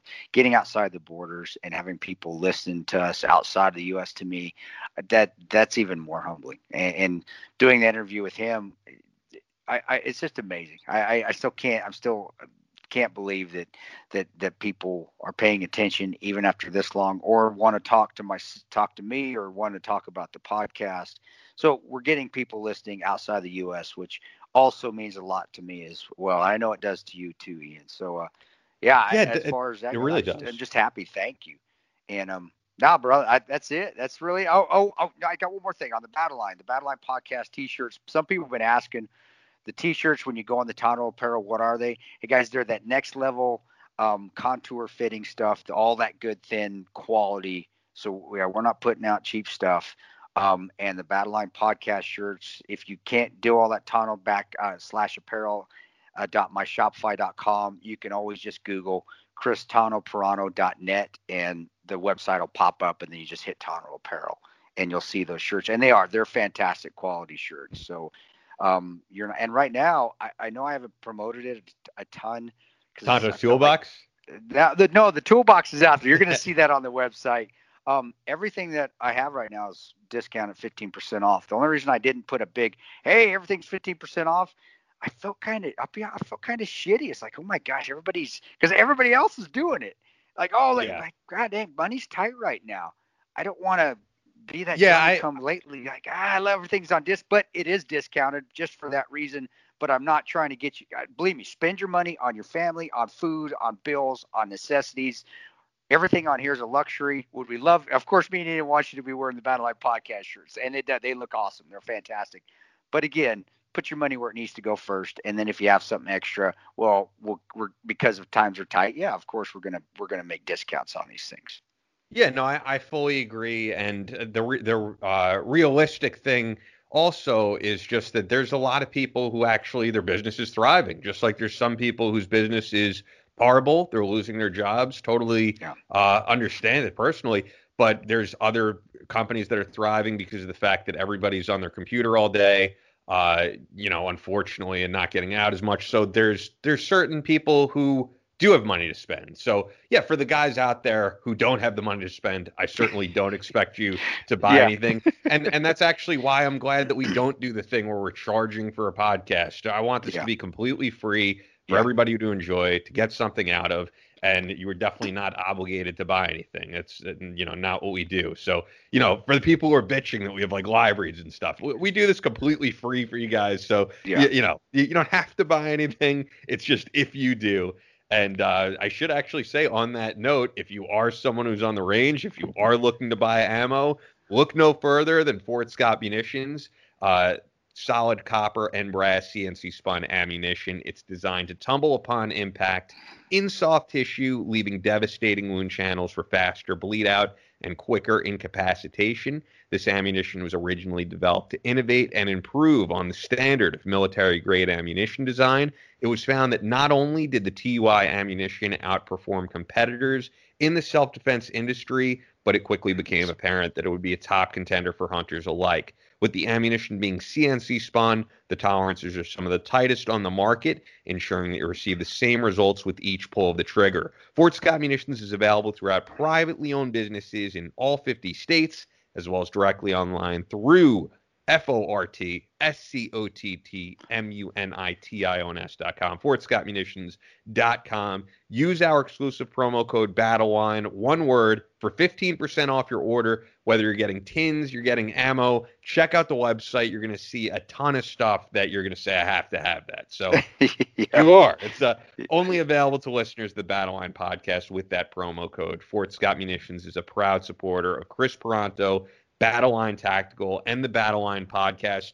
And uh, just as much as uh, hopefully a lot of you guys are enjoying this, I'm enjoying doing these because there's not a whole lot to do. So just getting to connect with Kris, getting to connect with guys like Jim, and doing these long form interviews, I think is awesome. And also, as you were saying, the people listening overseas, you know, highlights in the past would go out with you on on Fox News or you know something like that. But I think the difference, the huge difference between that and this is you don't really get to know through those interviews who is Kris Paronto, who is Jim West. And I think if you listen to this, you know, hour and a half to two hours of us talking, you really get a feel for who this person is and and what drives them and what motivates them every day. And and you're getting you're getting real information you're not getting a sound bite you're not getting a four minute hey what can i a structured interview where they're trying to push you and i've been there guys where they're trying to push you a direction to say something to to to go down that rabbit hole which you can use at another sound bite or misrepresent you. You know, this to me, this this is where you're getting your news. This is where you're getting your information. This is the Everyday Man podcast uh, radio interviews, stuff like uh, where long format, where you're getting the everyman information that people need to hear, and where, where people, I really do believe what I need to hear too, what I need to listen to, um, because this is where you can get a feeling of what's going on in the world, not from those damn sound bites and not from those structured interviews. And they are structured, guys. Believe me, every time I was on Fox or CNN, the producer is here's our outline of what we're going to ask you well, I don't want to game it. Don't don't give me that shit. And but that's how the majority of them are. I would tell them no. I'd say nope. I don't want to know. That way you're going to get an answer, a real answer from me when you ask me that question. And I'd always say, but just be careful what you ask me because I'm going to give you an answer. It may not be something you want on TV. And uh, the 700 Club was another one. They they didn't like they didn't like some of the answers I would give them. Like, don't ask me that. I'm a Christian, but you're still asking me. You ask me a question, I'm going to give you an answer. But this is where this is the everyday man news source our podcast other podcasts out there like this because you're getting you're getting to know people but you're also getting real answers we're not a structured answer that i had a chance to think about all night how am i going to word this so it's politically correct Yeah. no you ain't gonna get that which is awesome which i think is is what people need to hear Yeah, and and we focus on things that are really in people's wheelhouse. And I could say this as a guy who's worked in mainstream media. The guys that you see on TV Yeah. aren't often the experts. They're really just the people who are who want to. You could say media whores, the people who want to be on TV the most Yeah. and and are available the most. I'm not going to say his name, but like there's a guy who would appear on Fox News as an expert on law enforcement, and I know for a fact the guy was a police officer for three months. All right, so is is that an expert on law enforcement? Not not real, not in my mind. you know, so it, it's it, it's just uh, take all that stuff with a grain of salt. Like if you want to hear from a true martial arts expert, you're not going to get anyone better than Jim West. I I could yeah. fully say that. And just a tough son of a bitch, you're not going to get anybody different, anybody more tough or tougher than Jim West as well, and that is mental toughness as well as physical toughness. So yeah, it's why you want to listen to that subject matter expert there. You want to listen to Jim, and that's why I like him on the show because again, just from this interview, I listen and I learn about from mental toughness from him because he has out of all the stuff that I've been blessed to go through, which have been very lucky. The man has still endured a hell of a lot more pain and adversity than I have, and just listening to him makes me like, man, I can still, I, I, I, my life is great. Oh my gosh. And I can, how to, and you know what? When I go walk out the door tomorrow, today, and I go down drive, because I, we can still go to the grocery store here. I don't know if you can in New York. You can, right? but when I go and somebody cuts me off, I'm not going to be cussing them out because, oh man, this dude cut me off and didn't signal. Yeah. No, I've, my life's great. And, and, and I know how to deal with adversity. And I'm learning how to deal with adversity even more so because of talking to guys like Jim West. So yeah, brother, it, this is tremendous, and it it helps me because it, it does help me at the end of the day. Even though in my head, when we, for all truthfulness, I'll be completely honest. There's sometimes where it's time for the podcast, and I look at my wife Tanya, like, ah, fuck, I don't want to do this. I just want to go take a nap. But at the end of it, it makes me feel better too. So all you out there to listen and help us go, that are helping us go and keep going, you guys are helping me. You're helping me with with, with a therapy. This is therapy for me. So if you're going to listen for any other reason, know you're helping my mindset out by just listening to this and let me ramble. And and I appreciate Tanya that. Tanya said the too. same thing to me. I was on the phone with Tanya, I think like a week or two ago, and she was said that you know, regardless, you always come out of the podcast like smiling about something. So she was like, I yep. enjoys doing it." I'm like, "All right, that's good to hear." It's just at the beginning, like, ah, fuck. It's like, well, it's, it's like uh, I'm the same way with uh, going to the gym. Every time you start a workout, you're like, oh, I don't want to do this. 20 minutes in, you're like, all right, this yeah. is why I love doing this. Yeah, no, you're you're right. You're spot on, brother. so, all you people out there, thank you. I really appreciate it, you guys, and you guys have allowed us by the listeners. We're able to have sponsors like Fort Scott, sponsors like Ned, sponsors like Patch Ops that help us to kind of keep keep this going as well. So, brother, you guys, you guys are the are the glue. You're the you're the you're the that keeps us together. You're also the gasoline that keeps it moving. So I can't say thank you enough, and, and, and to everybody out there that's listening every day.